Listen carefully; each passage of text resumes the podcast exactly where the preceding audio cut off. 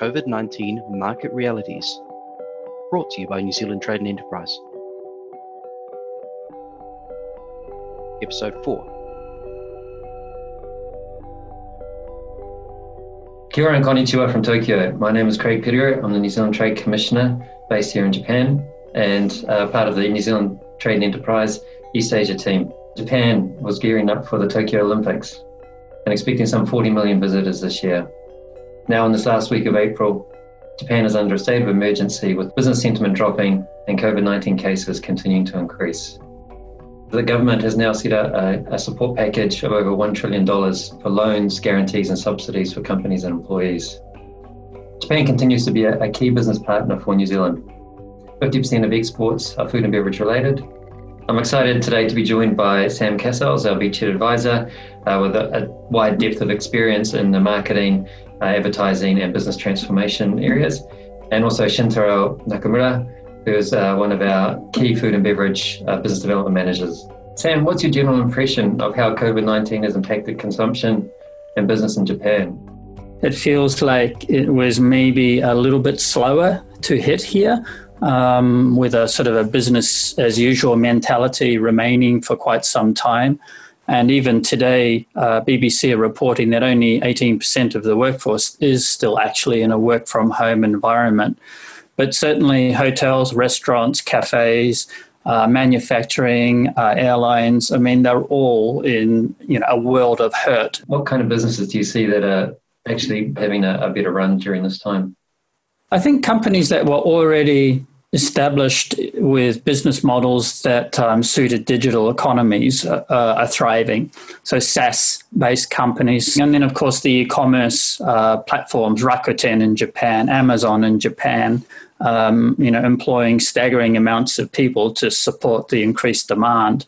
And with the brilliant infrastructure that's in place that allows the uh, delivery to customers and retailers, um, it's seeing huge growth.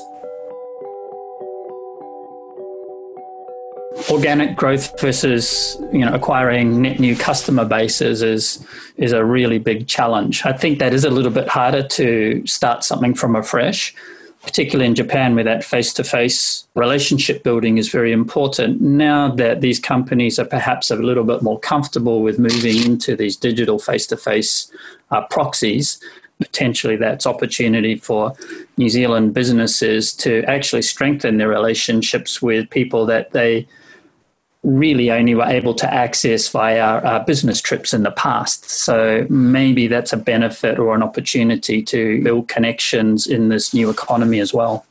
I think it's really an opportune time to strengthen relationships and understand what the customer bases in the market are facing and if there are any areas that New Zealand can support uh, more. Um, and sometimes we may not be able to, but just that gesture is very, very powerful. And I think empathy, staying connected, um, staying supportive, um, asking how we can help. Shintaro, I know you're working extremely hard to support a lot of New Zealand businesses from afar. What has the impact of COVID 19 been on food and beverage in Japan? It's uh, pretty clear that winners are the ones who have uh, spent the money on the digital platforms. Those who are successful has delivery service, uh, takeaway, drive-through, and online ordering system. Place like McDonald's is only down by 10%. The online food shopping sites are growing by 400% up. And they're actually stopping new subscribers because they haven't anticipated this sudden increase in demand. So they're trying to upgrade their uh, capacity and trying to meet the demand one of the things I guess that's well known about Japanese shoppers is that, especially when it comes to food and beverage, they like to go daily. The Tokyo governor's come out saying, please only go once every three days. So what that means is, is people's buying habits will start changing and they'll buy more on that one visit, um, which means packaging, serving sizes will also follow suit as well. So that's some changes that I think we'll, we'll see coming through at a, at a grocery level anyway. What kind of products do you see uh, actually growing in this market going forward now as a, as a result of COVID 19? Definitely, Japanese people are more interested in boosting the immunity. And uh, I think it will continue as the uh, lockdown softens, like I was called on the Manuka Honey Company importer uh, yesterday, and uh, Japanese TV show was uh, saying that Manuka honey actually can boost the immunity against the coronavirus. And after that TV show, their sales have increased uh, 400%. And, uh, you know, they're, they're very, very busy right now keeping up with uh, demand from the market. So not only the Manuka honey, but other healthy items, you know, such as uh, beverages, you know, healthy meat, healthy food. And I think it'll stay as a trend in Japan. I think it's a very good opportunity for New Zealand pastry companies because in Japan, we're using margarines and other chemicals to keep the product price lower. But in, from New Zealand, we have the real ingredients, real food. So uh, if we can convey that story to the Japanese customers, I think there are definitely an opportunity for New Zealand companies we know there's a lot of cheese and uh, dairy ingredients used in uh, food service and restaurants here in Japan. Do you think that's going to keep growing? I think so. I see that New Zealand butter is also sold out from the shelf. People are baking it at home, so I think New Zealand uh, dairy products are increasing. So the number of uh, sales for the yogurt or like dairy products is going up. So I think it'll uh, continue to grow. Any advice for New Zealand exporters navigating the market at this time? I think ones that are doing well in the market is uh, very fast to adapt to the changes. I can see that more and more New Zealand companies are preparing the post-COVID time. So they are doing what they can do right now. For example, like uh, we're assisting them for the online introductions. Food and beverage in Japan is considered as, as an essential business. So Japanese importers are still working from home. Some are not so busy. So we can started to make uh, online introductions. New Zealand companies are changing quickly, quickly from B2B model to B2C model using a Zoom and online sales channels. For example, a wine maker, they're starting a Zoom wine tasting session. That's pretty interesting, isn't it? They already had online platforms with a Japanese partner. So uh, whoever bought their wines, they can receive Zoom invite, and they can discuss their wines. Winemaker can convey their stories, and they can get instant feedback from the B2C customers. Gather the online sales data to increase the B2C customer portfolio, and uh, they can use it as a marketing and increase uh, sales.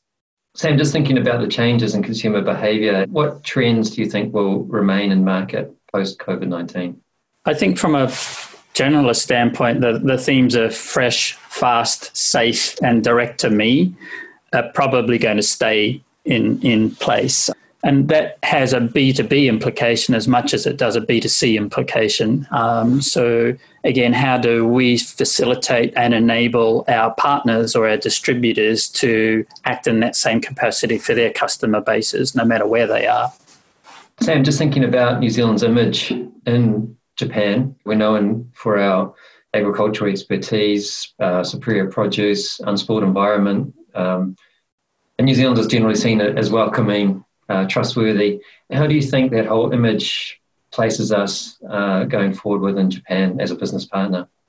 I would add on top of that that I think, particularly recently, that another layer to that perception by Japanese around New Zealand is of leadership, um, particularly of response to COVID and um, other global um, issues that have impacted New Zealand uh, domestically and locally. I think there is opportunity there for New Zealand to lead because I think the Japanese market's receptive to messages coming from New Zealand. Maybe we could do a little bit more with from a storytelling standpoint to the Japanese market um, because I think they're willing to listen. I think there's a sense of admiration and um, respect. Um, and at the same time, what's really missing is that whenever these stories do come out, they're not in Japanese. So, um, how could we contextualize some of these messages a little bit better just through adaptation and language so that they resonate more strongly in Japan and help build that profile and therefore that demand or interest in New Zealand produce? Thank you very much for the insights today from both Sam and Shintaro. Uh, it's challenging times for all of us. As a reminder, you play the long game in the Japan market, um, mm. and that the relationships that you've got now, maintain that communication, um, understand where they're coming from, showing intent to work together, and come through with COVID 19 out on the other side. Kia kaha.